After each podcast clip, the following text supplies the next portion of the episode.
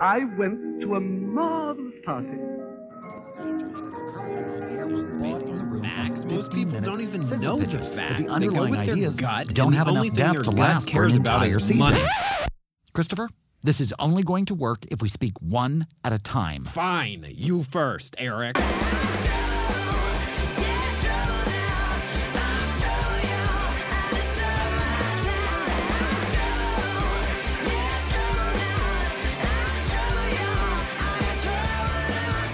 Live from the Sunset Strip in beautiful West Hollywood, California, it's the Dinner Party Show with Christopher Rice and Eric Shaw Quinn, the internet's first live comedy variety show.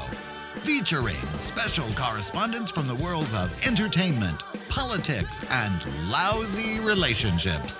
Everyone gets served. Tonight's live cast is streaming to you through thedinnerpartyshow.com with your hosts, New York Times bestselling novelists Christopher Rice and Eric Shaw Quinn.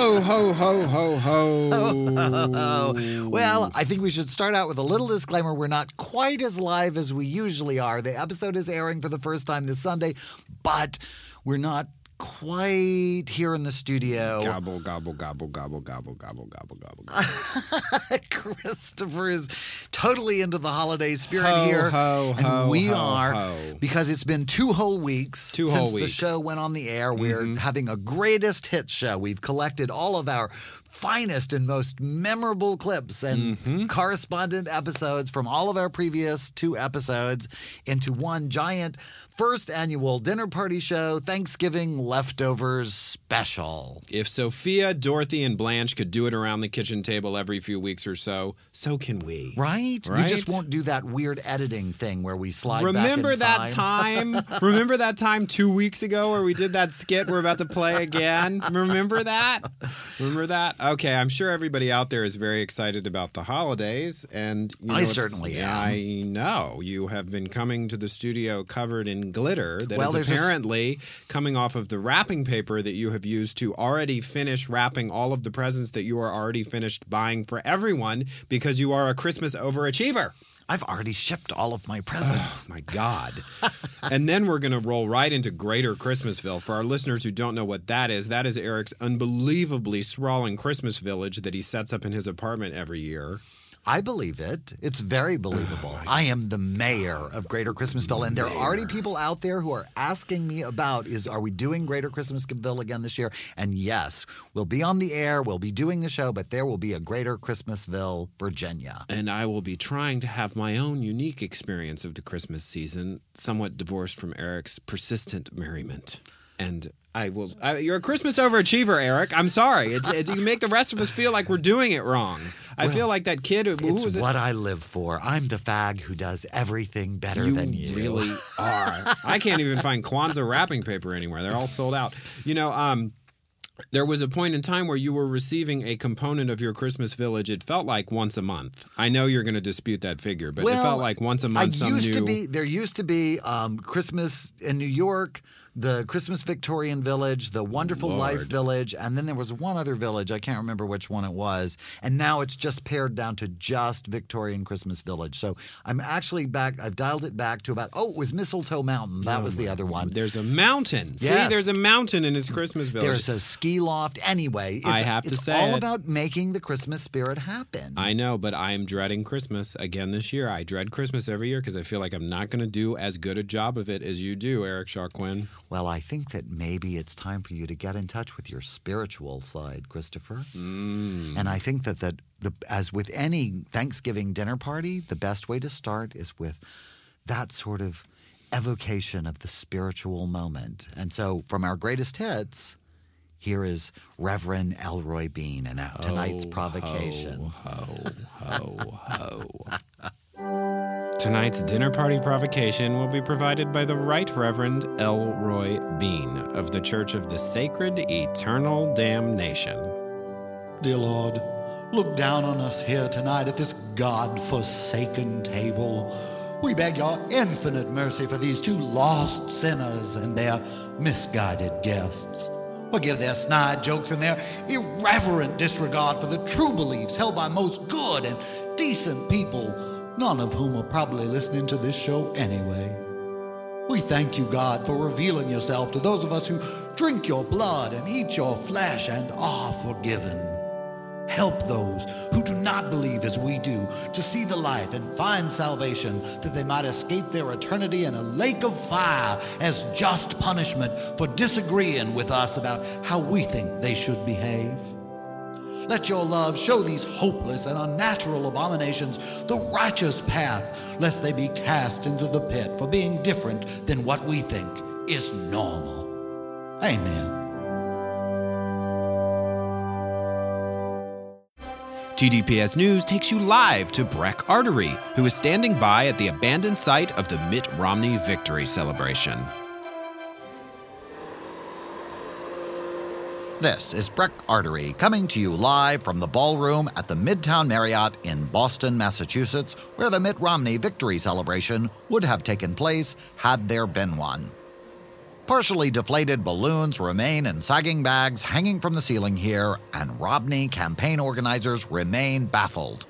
The fact that their candidate's message of intolerance, his promised rollback of women's and pretty much everyone else's rights, the prospect of cannibalized Medicare and Social Security, the gutting of all federal programs designed to help anyone other than anyone who doesn't actually need help from the federal government, a return to the catastrophic economic policies of the Bush administration, and a more sensitive approach to the parental rights of rapists didn't sweep the governor into office has stunned those connected to the campaign. Said one supporter, We paid good money for this presidency. What is this country coming to when $22 billion worth of vicious and untrue advertising cannot buy you the minds and souls of Americans? Clearly, there is still work to be done on the systematic dismantling of public education in this country if people are still thinking for themselves. Unquote. The Romney strategy of simply saying whatever people he happened to be speaking to at the moment wanted to hear didn't pay off as it has since the technique was pioneered by legendary liar Ronald Reagan during his eight years of economy destroying victory. There are even unsubstantiated rumors in the political community that some candidates are considering the truth, or at least reality based fact, as a possible component of future campaigning. But the ugly specters of integrity and conviction are of little consolation to the defeated Romney camp, who consistently refuse to provide any verifiable details of any policy they might conceivably have implemented once in office, while they blurred any sense of reality with their assurances of rosy results from their non existent policies. Clearly, they told us what they thought we wanted to hear, but without the skill of a trained actor like former President Reagan, we just didn't buy it. What's needed here seems to be either an actual viable plan for governing the wealthiest and most powerful country in the history of the world, or someone who's a better storyteller so that the electorate is willing to believe the myths and fairy tales that candidates have been running on for years. We as Americans want to believe that we can live the lavish and fantastic lives that we saw in the movies or on television somewhere without that pesky encumbrance of consequence and responsibility, and most of all, without having to pay for anything ever. So then, the failure of the Romney campaign isn't so much a political failure as it is simply a failure to convince us there is no monster under the bed, and that by making old rich white guys even richer, that all our lives will be better and the future brighter for everyone. On the plus side, Paul Ryan now has four years to bury everything he's ever believed in the hope that he can shape himself into the perfect beard for his billionaire masters, disguised as the tax free savior of the very policies and programs he's been working to dismantle since he arrived in Washington shortly after graduating from high school. He can go to a good acting class. He can practice and refine his storytelling and his myths. He can work on those rock hard abs and just wear a Speedo to debates and campaign events. Or, perhaps, he can just grow a pair and run on what he really believes and plans to do. He might not win, but it's a cinch that he'll feel better about himself than Governor Romney or Senator McCain. This is Breck Artery saying good night and good dinner. Are you tired of stories on the nightly news that ask you to examine the consequences of your own behavior? Are you tired of newscasts that focus too much on who isn't paying their fair share of taxes or who needs to recycle more? Do you just have days when you're so exhausted from spending your workday on Facebook that you just can't handle a bunch of good looking TV people asking you to be a better person than you really are? Isn't it time you got to enjoy and learn from a newscast that focuses entirely on the bad behavior of people who don't look at all like you? Well, Master, then it's time to call your cable provider and sign up for RNN, the racist news network, bringing you 24 hour reasons to blame your problems on people whose accents you can't understand. Wherever news is happening, we'll be there to catch every racial stereotype before it falls through the cracks. Was a major auto accident in Los Angeles caused by an Asian driver? We'll be there with live team coverage to get reactions from all the bystanders who lost a relative in the Korean War. Did a black man in Philadelphia just buy a watermelon and get defensive about it? We'll be there to interview the white checkout lady he verbally abused. When political elites take a perfectly innocuous use of the N word out of context, we'll be there to show you the proper use of racial epithets.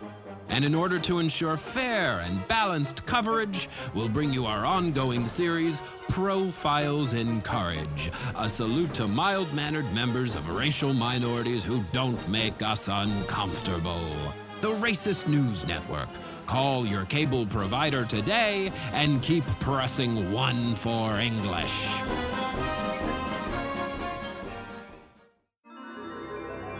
And now it's time for astrological advice from Twan, Queen of the Stars. Hey, Twan, Queen of the Stars here, with the real dirt on what the constellations are up to and how you can read the signs before they read you.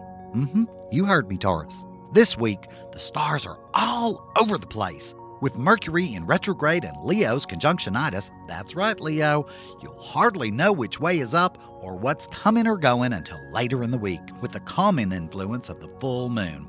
Unless you are Miss Sagittarius, who cannot seem to think about anybody but herself. It might be Cancer's birthday, but don't count on Sagittarius remembering, or so much as bringing a card if she does deign to show up at the party that Pisces knocked himself out planning. You might think that being a sign of action and change, that Sagittarius would be able to show up for something besides herself. But you would be confusing her with Virgo, who is a much bigger help with Cancer's birthday party, even though Virgo hardly even knows Cancer. So, if you're all higgledy piggledy this week while you're waiting for Mercury to settle his ass down, look to Virgo for a little balance or Cancer to be a good friend, because you sure can't count on Miss It's All About Me Sagittarius when the eclipses are down. As a constellation for the rest of the zodiac who bothered to grow up, at least we'll all have somebody to blame it on. Think about it, Sag. Till next time, this is Twan reminding you to watch out for the stars.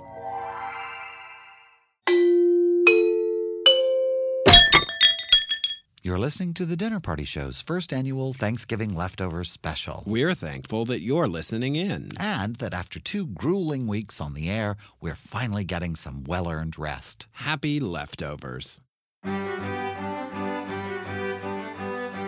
now, in keeping with the Dinner Party Show's tradition of celebrating literacy and the written word, we bring you an excerpt from one of this week's best selling audiobook titles, the latest release from multiple Edgar Award winning mystery writer Edward Lee Hopkins' Bruisefeather. The Los Angeles Review of Books describes Bruisefeather as a cross between Cormac McCarthy and that uncle you can never get to stop talking about Vietnam. His latest book is called The Ever Breaking Heart of the Fallen Angels. It's his 19th novel featuring Jimmy Assaker. I awoke to the sight of lions tearing the flesh from a gazelle. I watched in horror as the gazelle's blood flowed, red and unstoppable as a baby's insides. The lion's eyes a twinkle with primal ferocity and raw appetite, delighted in the gnashing of flesh and bone which they had initiated in the morning light of a forsaken dawn. I was powerless to stop them, powerless once again to stop the slaughter, just as I had been powerless to stop the murder of Suzelle Latrell a week before. But I couldn't tear my eyes away from the hot red commerce of death and destruction, which often led me to commit acts of inexplicable, plot advancing violence against my adversaries. Then my wife walked in and changed the channel to the Today Show. I never saw what happened to the gazelle, but I'm pretty sure it was toast. You gonna ride and get me some milk, Jimmy Assacre? I couldn't bring myself to tell my wife that the sight of milk's inexorable white flow always reminded me of a man named Hyatt Dirt Dauber, who I'd shot through the heart with an Apache crossbow when I caught him fornicating with a young prostitute girl whose parents had been trampled by wild elk when she was five years old. Hyatt was a sick bastard who liked to drink milk while he had sex with young prostitutes. Are you gonna get me some milk or not, Jimmy? I agreed to my wife's intrusive request, if only because it allowed me to walk for several blocks, focusing on every atrocity I had ever witnessed or heard tell of in my lifetime. But eventually, my thoughts of the Titanic and the Jonestown Massacre coalesced around an image of Suzelle Latrell that had run in our local paper the week before. She was a sweet, pretty girl, as all murdered girls are. Before her death, she had been stripped naked and her clothes had been strung from telephone lines all over town before being set aflame by her killer in five different locations. Her only son was missing, presumably sold into white slavery, and someone had released wild dogs into her home where they had urinated over every inch of her small, humble house before someone had driven a Mack truck through it. It was a hell of a lot of trouble to go through to kill a girl who worked the counter at Walgreens, but the police didn't have any leads. They only really cared about all the burning clothes on telephone lines because that had shut down a few roads and people in small towns hate that. I tried to focus on what I knew about Suzelle as I walked to the grocery store, but the sounds of passing cars were like fallen angels being dragged behind trucks by chains through forests of stinging nettles while trained seals barked nearby because they were getting tased by a Nazi stormtrooper. Suzelle Latrell, sweet, innocent, now her son was missing, her house a ruin that smelled of dog urine and diesel fuel, and my tired behind was going to the grocery store to get some milk because my wife didn't want to hear me complain about another terrible hangover. In the grocery store, I began to weep uncontrollably at the sight of a little girl who would have looked just like Suzelle Latrell if she'd been five feet taller and about 10 years older and had corn silk blonde hair instead of short brown hair and a page boy cut. Still, the time it took me to weep was also the time I needed to remember where the milk was. I was wandering down the aisle in the direction of where I thought the milk should be when I felt movement on the back of my neck. I spun on my attacker. Images of tracer fire and jungle fields bathed in Agent Orange lit up my vision. Even though I'm 65 and subsist entirely on a diet of chili con carne and Jack Daniels, I use several jujitsu moves to land my attacker flat on his back on a pile of canned peas. I saw, to my shame, that it was one of the checkout kids, fresh faced and innocent, and obviously eager to find out if this old man had been lost. I almost apologized before I realized it had been almost half a chapter before I'd done something rash and reckless as a result of a flashback to Vietnam. And so I continued on, weeping, to find the milk. Are you tired of all those fancy frou-frou candles that make your home smell like some weird place that Europeans might visit? Tired of scented candles with hard to pronounce names and flowers you've never heard of as their base fragrance? Well, the folks at Arresting Home Aroma- Ar- Aromatics have finally come up with a solution for you their new Heartland Candles line. Cheryl and I had some friends over the other night for BBQ, and well, we'd forgotten to prepare anything for a side dish, so we lit one of them Frito pie candles, and it was just like everyone had had a side dish after all. I'm not much for strong perfumes, but I do love to garden, and that's why my favorite of the Heartland candles is Rake. It smells just like grass, the legal kind, not the smoking and making you walk out on your kids kind. subtle, unassuming, of the home, not French. These are just a few of the superlatives customers have piled on our Heartland candles.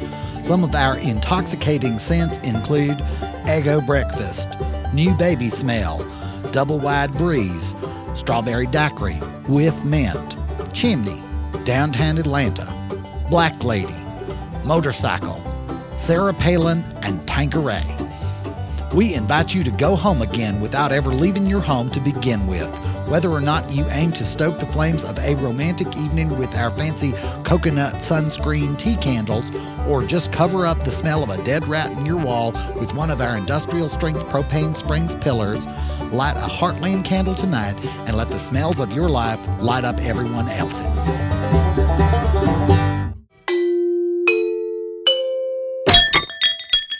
You're listening to the Dinner Party Show's first annual Thanksgiving leftover special. Aren't you thankful we finally stopped talking about it and put the damn show on the air? The Dinner Party Show. With Christopher Rice and Eric Shaw Quinn. So much to be thankful for. As we've talked about previously here on the Dinner Party Show, it won't just be Christopher and me entertaining you every Sunday evening. We'll also have guests like Miss Jonelle Sams, our relationship consultant, Tuan, our astrological guide, and now, with a look at cultural happenings in Los Angeles and beyond, the Dinner Party Show would There's like to. no dinner here. It's just circuit boards and microphones and stuff. What are you doing here, Jordan? Hi, I'm the large critic, which is funny because I'm five five. No. You are the critic at large? No one discussed this with me. He said you would be really happy to see me because you haven't seen me since I came to that party at your house. Yeah, the one where you spit your gum in my deep fryer. I thought you were cleaning out a trash can or something, and besides, you wouldn't listen. Deep fried gum would make a totally fun dessert. Not your deep fried gum. Seriously. I don't think I could do this with you, Jordan. Well, hi, you don't actually have to do it because I'm going to be the critic at large. This is actually my show. Um, it's not just your show. Your co-host told me that I could do this. Okay. All right, Jordan. Why don't you introduce yourself to the audience so they can take this time to reorganize their sock drawer? Okay. Hi, audience. My name is Jordan Ampersand, and if you're putting my name in print, my last name is to be written like the and sign that you see on the sign in front of the bail bonds place when more than one person owns it. And I don't know a lot about posting bail, but I did get arrested at the Abbey once because this reality show skank got up in my face about my ironic Casey Anthony airbrush halter top, and I told her like, "You need to step off, or these maraschino cherries are gonna be your earrings." And she like wouldn't, so I Okay, did. okay, okay. Pardon Bitch me, Jordan. me Pardon- Jordan, Jordan, Jordan. I, I'm a little taken aback by the your use of the term reality show skank. Why?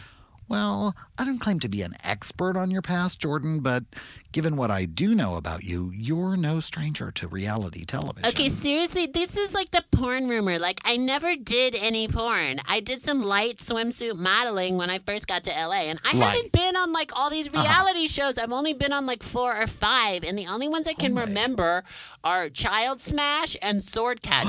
and I got really badly injured on one, which makes this a sensitive subject for me because I signed this big release before I went on both shows. It said the only way I could sue would be if the producers knowingly and willfully ran over my head with a truck.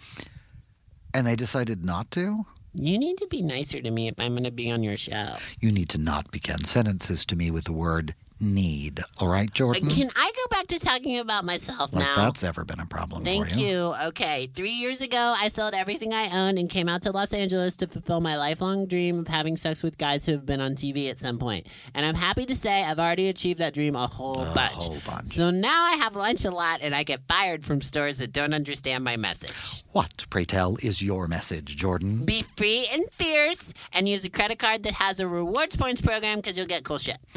You're the Voltaire of Robertson Boulevard. I'm not really into drag queens. Or reading. That's crap. I totally read Twilight. It's beautiful and made me want to have sex with werewolves. Well, it's a good thing we're not putting you in charge of the book club then, huh? No, I just go see movies, right? No, Jordan, you have to do more than that. Whatever. I'm the critic. Remember, critics go see movies and get all kinds of toot up about the bad ones. No, critics do not just go see movies. Every field of artistic expression has its own critics. Jordan Ampersand. Theater, visual arts, architecture. Puppet shows, graffiti, tattoo sleeves. Oh, okay.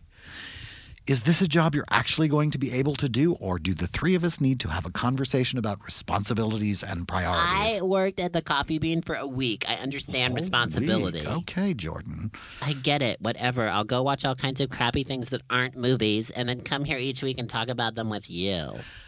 And try not to be drunk. I don't get drunk in public. For the last time, Jordan, bars are considered to be in public. Ugh, this again. Well, there you have it, folks. Jordan Ampersand, the dinner party show's own critic at large.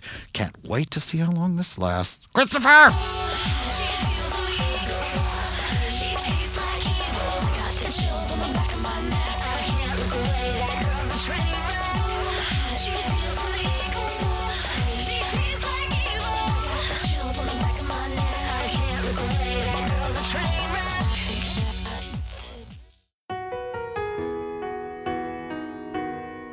She was a very pretty young woman no one found attractive. You might as well learn to type, because despite the fact that you were the most attractive person in this movie, you ain't never gonna get you a husband. Oh, Mom. He was just a regular guy who was really, really beautiful, even though he did absolutely nothing to earn the rippling abs and the artfully frosted hair in his rugged and thankless but heroic profession that no one but she appreciated. I appreciate you. Let's eat another pizza and drink some more beer. Even though both of us are clearly underweight and haven't eaten anything like this in years. Together, they're exactly the couple you'll pay $15 to see them become, while they completely warp your sense of love, romance, and your vaguest grip on reality. Go away. I'm not sure what I want, and so I'm just going to throw you away without even asking how you really feel. I'll wait patiently while you behave like a premenstrual 13 year old. And then I'll say something completely improbable, like, You complete me. After I do some ridiculously unlikely romantic thing to convince you that you should give me a chance, even though I'm prettier than you and such a catch, even straight men would probably accept my marriage proposal. Theirs was a predictable romance that everyone saw coming, except the untalented studio hacks who keep greenlighting the same unmarketable, warmed over romantic crap that's been bombing at the box office for years. You complete me. A skywriter spelling out the first thing I ever said to you. Why would you do that after the way I've treated you? I have no idea. And neither will you when you see this most recent version of the same romantic comedy that we've been remaking since Billy Crystal was still young enough to be a romantic lead and you didn't hate Meg Ryan. I have no idea. Movie critics are calling the feel good movie of 1985. Why did they make the same movie again this year? I have no idea. Coming to a theater near you. How did we get so lucky? I have no idea. Here once again to teach us how the power of free expression can be used to destroy ideas she finds personally threatening, it's our Bay Area culture critic, Buzz Kilton. Good evening. I'm Buzz Kilton, and this is the Dinner Party Show's Bay Area Culture Report. Recently, I spent several months on the Navajo Reservation, where I managed to negotiate a lasting truce between several of the tribe's members and the management of the Quickies liquor store on Highway 16. When I returned to my home in Berkeley, my partner, Shahini, convinced me that it was finally time to introduce our daughter, Jamaica Hisu, to that most complex and potentially mind altering institution of American culture, television. Jamaica is certainly our pride and joy. We treasure her as we would treasure the first spreading leaves of our Winterbor kale plants. By giving her two different names from antipodal cultural environments, we have stripped her of the potential ethnic confusion that may arise one day when she learns that we adopted her from a mother who tried to shoot her when she accidentally uncovered her stash of Iraq cocaine. Banning television, as well as all other forms of entertainment that don't involve our loom, has helped us to inure Jamaica Hisu from the pernicious influence of patriarchal culture, as well as painful memories of a mother she remembers only as Bang Bang Bang. So it was with some trepidation that I yielded to my loving life partner's request. We spent time searching for the right television program with which to introduce Jamaica to this troubling medium. Seven months later, we settled on a show entitled iCarly. Initially, I was concerned that the little I and the lack of a space before Carly meant that the young woman in question was either a robot or composed of just enough electronic components to allow her male captors to trade and sell her at will. Shohini assured me that the title's strange spelling and lack of capitalization was an allusion to the fact that the character in question had her own non pornographic internet based show. The title of the episode we viewed was Carly's Got a Hot Room. I found the choice of words here to be distressing, and that they raised a certain level of sexual ambiguity around a program being marketed to young viewers. And while Carly is certainly a major character, the episode centered largely around the antics of her older brother, Spencer, who seemed to have no gainful employment or creative outlet of any kind, yet spends an inappropriate amount of time with younger children. Also, Spencer's inability to express himself with anything besides large, cartoonish gestures or loud exclamations of silly, nonsensical catchphrases suggested a propensity for imminent violence, possibly sexual in nature. I attempted to engage in some in process decoding for Jamaica, but by then she was too busy clapping her tiny hands and laughing while Spencer presented Carly's friends with the secret gift he had made for her birthday a lamp fashioned entirely out of gummy bears. The lamp was placed in Carly's room as a surprise, and within minutes her room was ablaze, as indicated by weak puffs of smoke generated at the top of the set's single staircase, smoke which sent the entire cast hurtling down the steps without any apparent knowledge of or regard for proper fire evacuation procedure. Shohini and I were both furious that the environmental impact of this fire was not explored in any way. Rather, the remainder of the episode focused entirely on the catastrophic damage done to one teenager's crass temple of materialism and consumption when an unexpected insurance check allows Spencer and Carly's friends to redo her entire room in the span of several hours, an absurd conceit even for an alleged children's show. The true and terrible meaning of the words Carly's got a hot room become distressingly clear. What aspect of Carly's room receives the most time and attention during this frenzied renovation? Was it green technology or, God forbid, a fire escape? No! It was Carly's makeup table.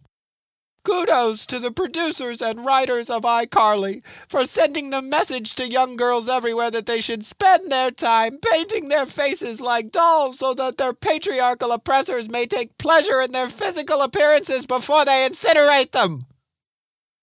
As is usually our custom when we expose Jamaica Hisu to popular culture, Shohini and I spent the next several hours using feeling sketches and creative movement to decode the barely sublimated messages of misogynistic hatred found throughout this episode of iCarly. We invite you to join our conversation and share in our beliefs at the Dinner Party Show's Facebook page. Next time, I'll return with a step by step guide to creating celebratory, non offensive, multicultural stand up comedy.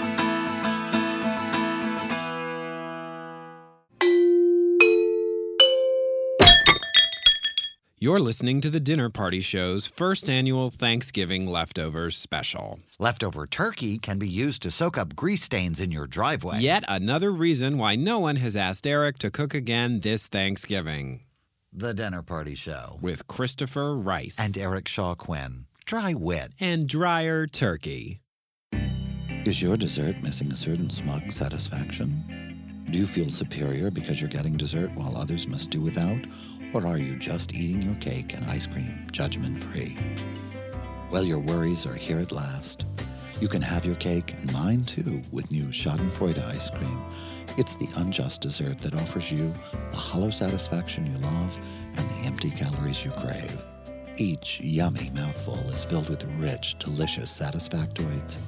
the very same chemical your brain produces when you watch the expression on the face of a hateful conservative politician's haughty wife while he confesses to buggering his page and best friend's son while sponsoring anti-gay legislation. Luxuriate in decadent flavors like glass strawberry, hard rocky road, and humbleberry pie. Why just have dessert when you can feel better about your crappy life? Every tasty bowl of Schadenfreude will make you feel just like you're looking down on someone you've always secretly wished ill. Schadenfreude ice cream, finally the unjust dessert that offers you true satisfaction.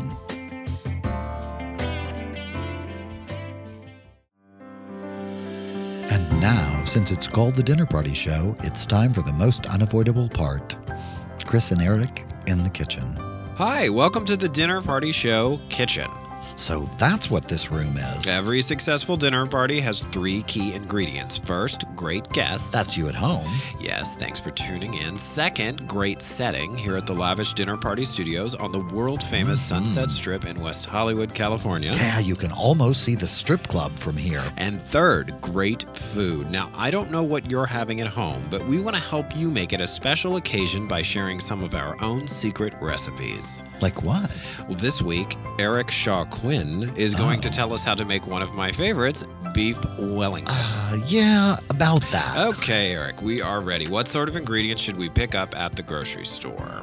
Well, you'll need some beef and a large Wellington.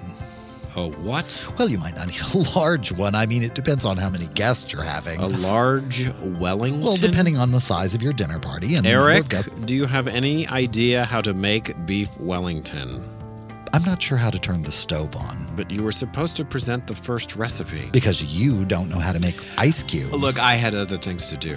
well, I've been busy too. Uh, How long did it take you to not prepare for this segment? It was surprisingly more time consuming than you might think. So you're telling me you've done nothing to prepare for today's cooking segment? Well, really, who's going to know? I mean, it's the radio, for God's sake. I'm sure no one suspects a thing. well, now, but if you just played along. a large Wellington, really? depending on how many guests Stop you're having. saying that. Well, how else would you determine? Stop exa- it. Okay, so maybe beef Wellington is just too ambitious. Maybe we should start smaller, something manageable, something we actually know how to make. Like what? Reservations? Exactly. So, on our first cooking segment, we're going to tell people how to make reservations. Using a large, ungreased phone, Oh my God. dial in the number of your favorite restaurant at least two to three hours or days before your guest arrive, depending on how popular your favorite restaurant is. Eric. Speak in a clear voice and tell them the time and date of your party. Be sure to make certain of the number of guests. And That any- is not a recipe. You'd have starved to death without it. Still, Okay, clearly what we need for a cooking segment is a cook. you can cook. Eight things. That's cooking. Two of the things are eggs and toast. Still cooking. Well, you know how to make French toast I do. and chicken. It was like you discovered penicillin when you learned how to bake chicken. I make very good chicken. so why don't you tell everyone at home tonight how to make chicken and French toast? It's not the same thing. Why not? It's like telling people how to make ice cubes, which I do know how to make, by the way. People Mm-hmm. want to know how to make something special, something they don't already know. Using a large ungreased phone. Not reservations. It's a really special restaurant. not the same. Okay, so here's an idea. What if we ask people who actually know how to cook? Do we know anyone who knows how to cook? well, not people we know. The segment is called Chris and Eric in the Kitchen. Maybe it should be called Chris and Eric Argue in the Kitchen. Something else we know how to make. What? An argument. I've got it. We'll call the segment Someone's in the Kitchen with Chris and Eric. Didn't Dinah Shore already do that one? Okay, how about Who's in the Kitchen? Or did you hear a noise? Or first, you get a large Wellington. Okay, so that's where we came in. Or what are Chris and Eric doing in the kitchen? All right, so join us next time or not for insert name of the dinner party show cooking segment here. You bring the dinner, we'll bring the party. and the large Wellington. This has been an as yet untitled cooking feature of The Dinner Party Show. For tonight's recipe, check out thedinnerpartyshow.com for links to people who actually know how to cook, should we ever meet any of them. I know how to make cookies. Great, but still not dinner.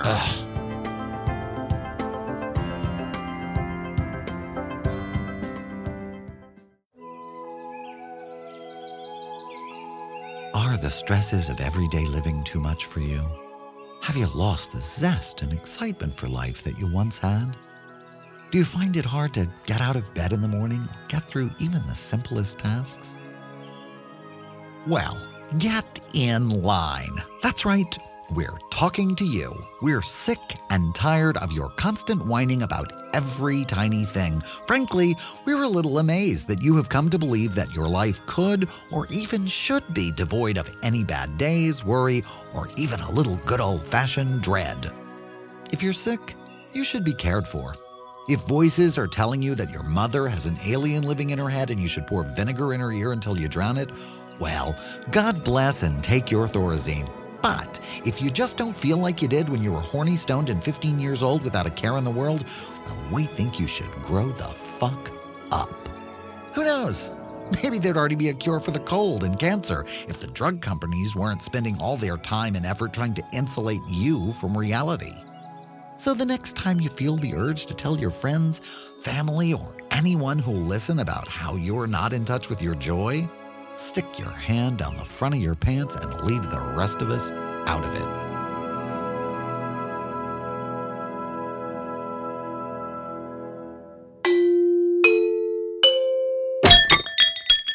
You're listening to the Dinner Party Show's first annual Thanksgiving Leftovers special. As we begin this festive time of year, it's easy to get lost in the hustle and bustle of the holiday season. To get lost in the details and forget the true meaning of the holidays. What is the true meaning of the holidays, Christopher? I thought you knew. So it's not getting lost in the hustle and bustle, the shopping, the decorating, the gifts, the parties? I don't think so, no. Well, that's a bummer. I really like all that stuff. the Dinner Party Show with Christopher Rice. And Eric Shaw Quinn. We'll get back to you on that whole true meaning of the holidays thing. Hmm. It's time once again for the Dinner Party Show's homemade relationship advice with Jonelle Sams. Hi, I'm Jonelle Sams. This week, we're answering our first relationship question from a dinner party show listener. If you have a relationship question, you can send it to me, care of the Dinner Party Show's Facebook fan page, or at jonelle at thedinnerpartyshow.com. This week's listener writes to me from Atlanta, Georgia. Hmm. My husband of 22 years, Merle Sams, and his best friend in the whole world, Olson Lee Pugh, just love Atlanta. Too big and noisy for me, but those two just cannot get enough. They tell me they could practically camp out in Piedmont Park there if the police would let them. Anyhow, our Atlanta listener writes Dear Jonelle, my husband lost his job recently. Mm-mm, I am sorry to hear that. This bad economy has taken a toll on us all. Why, Merle's barber salon has had to lay off Manuel, the little Latin boy who used to sweep up and such like around the place. He's been staying at Olson Lee Pew's, doing odd jobs and such like for the both of them. Apparently, it's working out well for Manuel and Merlin Olson. Couldn't be happier. Manuel was by here just the other day, dropping off some clothes of Merle's that I guess Merle paid him to launder. Always finding work for that poor boy. So me and Manuel got to talking over a little sweet tea, and Manuel said that Merle and Olson were about to wear him out, that both of them were working him hard, hard, hard, sometimes both at the same time. Well, we can't all be as lucky as Manuel, and I'm sorry to hear about your husband too, Atlanta listener. Anyhow, she goes on. Since losing his job, my husband has lost interest in life. He does his best to keep at it and is out most every day looking for work, but the rejection and lack of opportunity have been taking their toll. When he's not looking for work, he's either in front of the TV or asleep on the sofa. We haven't so much as slept in the same bed in the months since he was laid off, and I blush to tell you there is no romance in our lives. I've tried my best to support him, but my spirits are beginning to slip too. Jonelle, what should I do? Signed, Sleeping Single in the Double Bed. Uh huh. Well, your letter has really hit home with me, Single. I can see what I think you might be missing. What you need are separate bedrooms. When we first got married, why, Merle hardly ever slept with me in the same bed. It worried me and I fretted, and then one day it hit me. It wasn't that he wasn't sleeping with me that was worrying me, it was not knowing. Like that second shoe, I just kept waiting on him. Was he coming? Was he not? It was keeping me up. Well, single, what I did was I turned my sewing room into my room.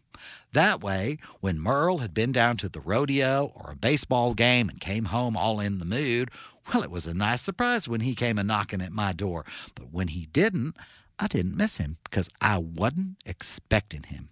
And single, let me tell you, if you're looking for a little romance, just wait till his best friend is sick or out of town. I tell you, Merle gets like a newlywed when that Olson isn't around wearing him out. So, if you're like sleeping single in Atlanta and you're spending your nights waiting for your man to get next to you, the problem may be your expectations.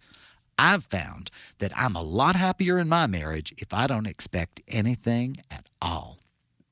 Till next time, I'm Jonelle Sams with Homemade Relationship Advice. If you have relationship questions, write to Jonelle, care of the Dinner Party Show Facebook page, or to jonelle at thedinnerpartyshow.com. And if you're in Atlanta, say hello to Merlin Olson for me if you see him. TV's got no shortage of tough, smart detectives willing to give their all to each and every case that comes across their desk. But never before have you encountered a detective this determined, this persistent, and this dedicated to himself. This fall, TDPS Networks brings you The Opportunist. There's no crime scene he can't work into an opportunity for himself. Oh my god, I can't believe this is happening to us! Who would want to shoot my husband in broad daylight? While he was mowing the lawn. I know, he mowed the lawn every morning. Any reason why? He liked the lawn to look good. I don't know. No, no, I, I mean like any reason he didn't use a company, or did he use one in the past? I I can't remember. Ah, bummer. Because I've been using the same landscaping service for like three years now. And I think one of the guys has his eye on my wife. So I thought if maybe you guys had someone you worked with in the past, I could get their number. Why are we talking about this? Some detectives use their brains, others use their fists. We don't know what the ones on NBC use because their shows get canceled too quickly. But until now, no detective in TV history has shown this level of dedication to his own mundane, everyday needs. This is huge. Now that we have the results of the DNA, they're an exact match with the building manager at the first victim's apartment building. We've found the Toluca Lake killer. Ooh, Toluca Lake, huh? Yeah, that's where Linus O'Grady, the killer, lives. Let's go get him. Yeah, that's like a 30 minute drive right now with traffic. And I told Connie I would pick her up from Brendan's school so we could get these new sheets she found over at the Pacific Design Center. So I might actually go now. That's what I'm saying. Let's go get him now. No, I'm actually going to go get Connie so we can go to the Pacific Design Center. You go to Toluca Lake and get this killer guy, and we'll just call it a day. How does that sound? I do not believe you, man. No one understands him. No one can stop him. And no one can get in between him and a good bargain on home furnishings. The Opportunist. This fall on TDPS Networks. Every crime scene is an opportunity for him. And now, here to add a dash of international flavor to tonight's dinner party show, please help me welcome Tanya Lee Musgrave, former CEO of Most Pleasant Journeys, formerly the top rated travel agency in Allen, Texas, before travel agencies became a thing of the past. Good evening, Tanya Lee. So nice of you to join the dinner party show this evening. Oh, well, that's fine. Okay, now I understand you and your husband spent about a week in one of your most beloved cities, and you're here to share some exciting insider tips for people who might have a desire Uh, to. sir, excuse me. Yes, Tanya. Uh, M- Mr. Donald Drummond is not my husband. I do not have a husband at this time. Now, Mr. Drummond is my neighbor, and we occasionally attend the movie show together. He is a widowed man, and his wife was a lovely woman with whom I used to mall walk. Now, mm-hmm. last year, I hadn't seen him for a while, so I knocked on his door to make sure he hadn't died, oh. and that is why we traveled together today. I see. Well, I'm glad we got that cleared up. Now, back to this amazing journey you and your companion just went on. Oh, well, I don't know about all that, but what we did is we went to Spain. All right. And did you travel all over the country or did you just go to one city or Uh, well, we just went to Madrid. It's plenty big enough. Now, that's not the city where they have all the bulls. When we got there, we actually found out that the city with the bulls is another city. Pamplona? Sir? I said I believe Pamplona is the city where they hold the running of the bulls. Oh, well, I wouldn't know anything about that. Well, okay. Uh, tell us about your trip, please. Well, what I can tell you, sir, is that it was a long flight. I mean, we hmm. were on that plane for quite a long oh, time. yes, as I understand it, Madrid is a very long way away from Dallas, on another continent, in fact. Well, well, know if you've heard, but you have to get to the airport three hours early for an international flight, so they have time to keep terrorists from getting on your plane. And I mean, thank God they have Starbucks in the airport now, because I remember the day when you'd be lucky to get a Sbarro and a cup of coffee. Certainly a long journey indeed, but one that ultimately brought you oh, to. oh, to. you know what else was nice is they had on the plane a little television screen in the back of the seat that you could watch movies on, and I do mean it when I say I must have watched at least four movies. Yeah. And, and you know they were all about pretty young girls getting up to foolishness and worrying about stuff, and sometimes their friends were getting married, or they weren't getting married, or they were getting married to their friends, and you know I think that uh, pretty Goldie Hawn's daughter was in everyone. I do enjoy her. Now I did like those movies very much. I sure did. And when those movies were over, you found yourself in Madrid. Well, we found ourselves needing a nap, is what we found because that flight was so long. I mean, we got Yes. to um, Oh, Madrid. right there, and we just went right to sleep. Did you ever wake up? Well, see, what would happen is they do this thing in the afternoons called a siesta. Now, that is not to be confused with a fiesta, which usually has like enchiladas and a pinata. At least. Now, siesta they have in the afternoons for about three hours because they do so much drinking at lunch. And Mr. Drummond, he doesn't drink alcohol after what happened with the wood chipper, and I don't Oh, really care for it dear. myself unless it's a blended type drink. Anyway, so we would go out to see the stores and the malls and such, and everyone would be sleeping. So, uh, what would you do instead? Well, we'd just go right back to sleep too. I see. And how long did this go on? Well, it would usually take us about 15 minutes to get back to our hotel, five minutes to say goodbye to each other, and then another 10 No, minutes no, to get in my sleeping Tanya, garments. Tanya and- Lee, I, I don't mean how long did it take you to get back in bed. I mean, did you spend the whole trip in bed? Uh, Sir, now Mr. Drummond and I, we had separate rooms, and I resent any implication that anything untoward happened in the course of our visit. Tanya, what I meant was, did you spend the entire trip asleep? Well, sir, I have something I gotta say. And it might not be easy for everyone to hear, but as my daddy Musgrave used to say, nobody likes a chicken that clucks in September when there's no rain. What?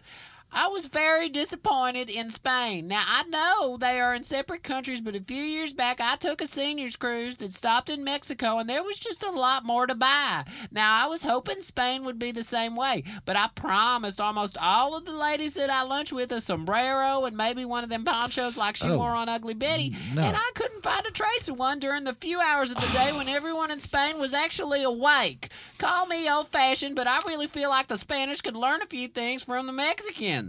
I'm not sure old fashioned is what I'd go with there.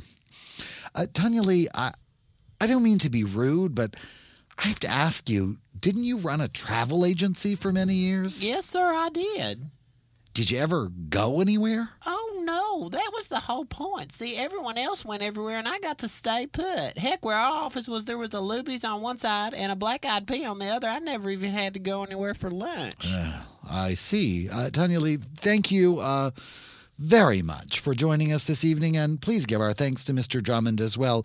We hope he got over whatever happened with that wood chipper. Oh, I'm not going to talk about that. Yes, well, it's always interesting seeing the world through your eyes and your pajamas. I'm not sure what you mean by that, sir. I'm not surprised. Good night, Tanya Lee. Good night now. Travel safe, y'all. He's a domestic terrorist. The tree of liberty must be watered with the blood of tyrants. She's a bitter civil servant living on her past glory. I can't process your request for blood or anything else until you've completed the proper paperwork. Together, they solve crimes against humanity. Your bureaucracy is destroying the freedoms this country was founded on. Your violent rhetoric has no place in a free and equal society or this waiting room. This fall on ABC, it's The Devil and the DMV. You just want to register my car so you can track me. Why the hell would I want to know where you are? Besides, we'll make more on fining you for an expired license than we can make on registration. So make my day. Coming this fall to ABC's Tough Talk Tuesdays, it's The Devil and the DMV. You're oppressing me. You're holding up my line. Well, Woodstock was 42 years ago, and a lot has changed since then. The U.S. was tied up in a pointless war for reasons that no one quite understood. Unemployment was high, the economy was slow, and the price of gasoline was on the rise. Come to think of it, maybe just the music was different.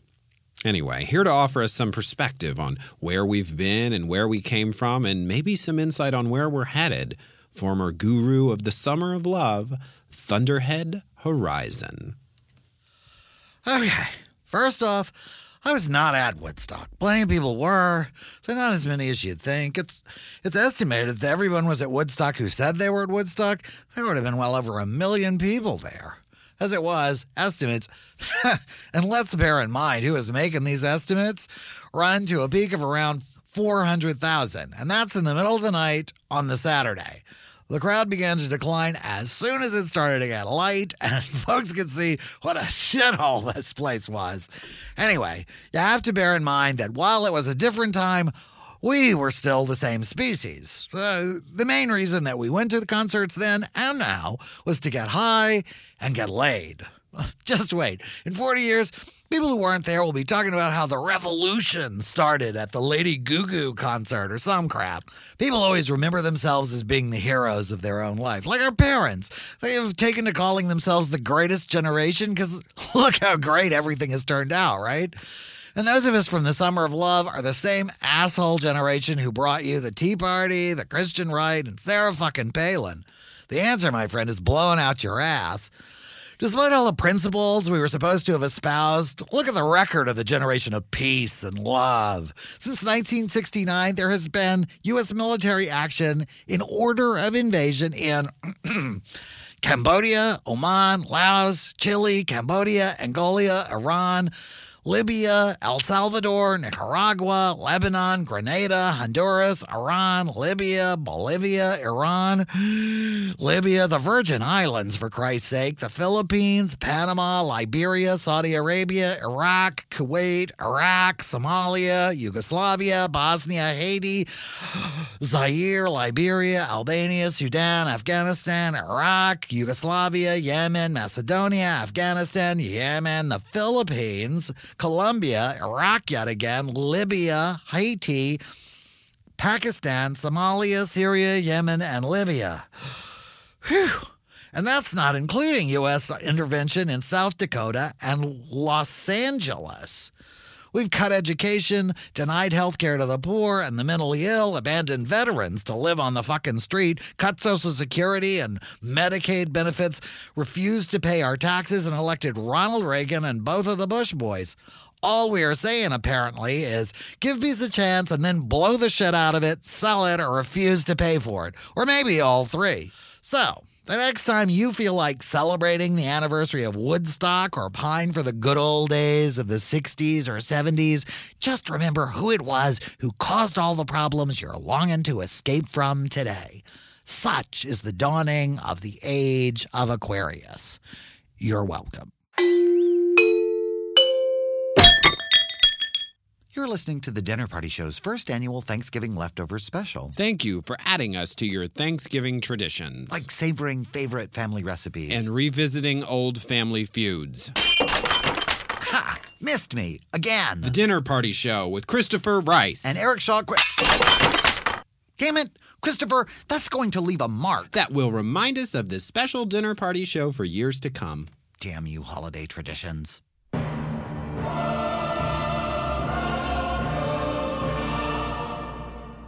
In a time of war, in a faraway galaxy, ruled by an amazingly complex and incomprehensible cosmology that will need at least six films to make itself clear, he has arrived. Our world is dying. Our people are dying. You, stranger, are our only hope for salvation. Uh, yeah. Why is that? I don't even know how I got here. He was a lone man in amazing shape, but wholly unqualified to do anything besides look incredibly good with windblown hair. Who the hell are you people? We are an amazingly good looking, English speaking alien race, and you will save us from extinction at the hands of an amazingly bad looking alien race that wants our planet. Why do they want your planet? It's a shithole that looks suspiciously like New Mexico in some parts and Northern Africa in others. Our world is too complicated for you to understand so soon. Good. Can I go home? No, you must save us. On Earth, he was a gas station employee with a Gold's membership, a bad attitude, and a shrewish ex-wife who never would have walked out on someone as good looking as him if this weren't a movie. But on this strange, desolate planet of amazingly attractive people in taffeta bathing suits, he has been chosen for no apparent reason to lead a revolution against an oppressive species of ugly aliens, all of whom have British accents. I know, strange being. I'll be late for Coranda, and it's Farkle's Day, so there's fresh cake. How did I get picked for the savior gig? I, I know nothing about this planet, or you people, or what the hell I'm doing here. Arthur, we're going to be late. Till next time, strange being. Wait, that doesn't answer my. Hero, you have been chosen to be the one to save us for one reason. Because you're hot. I just don't see how that qualifies me for this job. You're just like my father, who was killed in the first uprising against the ugly aliens with British accents. How? I'm not related to you and I never met the guy. But he was hot too. Here, watch this hopeful flashback. He is hot. In a universe filled with the self-important myths and prophecies of unimportant people, all you really need to shape the fate of galaxies and fulfill those prophecies is to be really, really hot. All right, let me get this straight.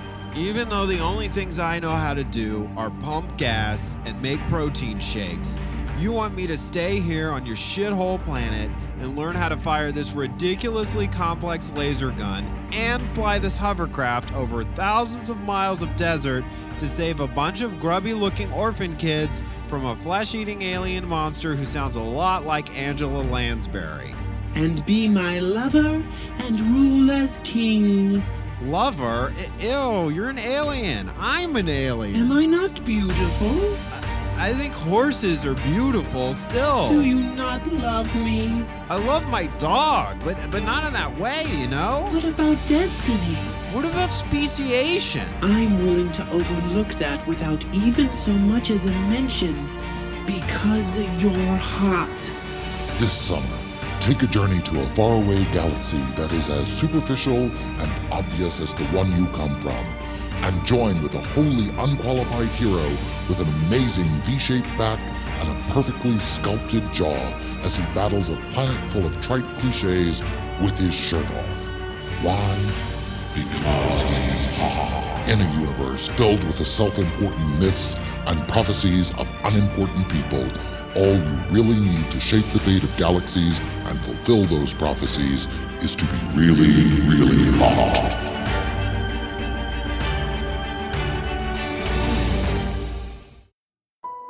And now, in keeping with the Dinner Party Show's commitment to community enrichment, it's time for another in our ongoing series of public service announcements featuring the people who make the Dinner Party Show what it is. Best served warm. Hi, everyone. I'm Jordan Ampersand, and this is Best Served Warm. Are you not hot? It's okay. Other people are not hot too. And there are lots of things not hot people can do to make themselves feel better about themselves, like getting a job as a lawyer who's not on television or living on the East Coast. But just remember, don't be mean to hot people just because you're not one of them. And if you're out on a date with someone who's hot, don't make fun of them just because they got confused about how evolution really works. That's not cool, and it doesn't make you hot too. It just makes you bitter and old. So remember, there are lots of things not hot people can do to contribute to the world, and being a smartass isn't one of them. I'm Jordan Ampersand, and this was Best Served Warm. Well, New York Magazine gets critic at large Frank Rich, and I get Jordan Ampersand. Mm-hmm. We'll talk about it later. I think you can make more of an effort with him personally, but you know, whatever. I think there's a mentoring opportunity for you there. And I think you've made more of an effort for both of us there, Christopher. I resemble that implication. Well, that's a wrap. I hope you've enjoyed this week's very special first annual Thanksgiving leftover special and all of the greatest hits from our whole two weeks of shows. mm-hmm. Did you have a good time, Christopher? I did, I did, and I think what this show forced me to do is revisit and re-examine my feelings about the holiday season and my feelings about being inferior to your Christmas merriment. I think the more I remember greater Christmasvilles from years past and the sprawling, twinkling little village under your tree, the happier I get, even though I think I have only purchased one Christmas tree for myself over the past 15 years. Well, I've purchased enough for all of us. I, you really have. so you can just take part. And we hope that the show has helped bring the holiday spirit into your lives. Yes, these generous, wonderful people you've been listening to for the past two hours, us not included, I'd have to say. But we're going to be bringing you a lot more fun guests at the end of this year and into the new year. We're going to be joined by famed prosecutor turned critically acclaimed mystery novelist Marcia Clark. She's going to be with us in a few weeks. Excellent. And the gorgeous model turned actor and activist Ronnie mm. Kroell will be here. Can't wait. He's actually a former reality show contestant, so Eric will have to put his jokes about reality TV to rest for the 30 seconds that he's here, at least. But he's gone on to uh, start a project, the Friend Campaign, which is an anti bullying campaign that is raising funds for a movie, which he's going to be here to talk about. Excellent. Good for him. Yes, we'll also be joined by Edgar Award winning novelist Jan Burke, a close personal friend of mine who is a forensic science expert and will probably be here to talk about the wackiest and most disgusting murders that happened in the nation that month. And that weird chalk outline in the lobby. I don't know what that's about. That's It's a really, thing. Yeah. No, I'll Mm. tell you about that later. Okay. It's a, it's a part of a new design scheme. I see. But most importantly, on next week's live cast, which will once again actually be live, we will be joined by hilarious comedian Alec Mapa Hooray! Excellent. and internet radio personality Tony Sweet. Oh, God, I haven't here- seen Tony in ages. Absolutely. He is an internet radio pioneer, and he will be here to talk some about his new venture. Big inspiration for us. Absolutely, absolutely. And in January, it's too soon to tell, but oh. we're looking at a possibly very big guest on the dinner party show in oh. January. Someone who, and this will be the only hint I give, has an enormous Twitter following. Really? Yes. Mm, well, we'll have to start figuring that. Maybe we can do like a blind item thing and we can all start speculating about who our mystery guest is for January. Absolutely. Well, that should get the holidays up and running, and we hope this has been a good kickoff for all of you out there. Thanks for joining us today. Absolutely. And thanks for joining us every weekend here at the Dinner Party Show. Our live cast is every Sunday night at 8 p.m. Eastern, 5 p.m. Pacific. And then you can subscribe to our podcast via iTunes at the Dinner Party Show page on iTunes. And of course, during our live show every Sunday night, we interact with our listeners on Facebook. And the direct address of our Facebook page is facebook.com, obviously, backslash the Dinner Party Show. Um, oh, and Twitter. Let's not forget about Twitter. Oh, you can follow us on Twitter. Twitter. Our handle on Twitter is at Dinner Party Show. And then, of course, you can follow us individually. You can catch up with Eric's semi annual tweets at Right. Eric Shaw Quinn. And I'm at Chris Rice Writer. And I think that's about it for the enormous amount of information we need to impart at the end of every show. Well, we hope that this has served to kick off your holiday season. Gobble, gobble, gobble. Very first annual Thanksgiving leftover special here at the Dinner Party Show. Ho, ho, ho. Happy Thanksgiving, everyone.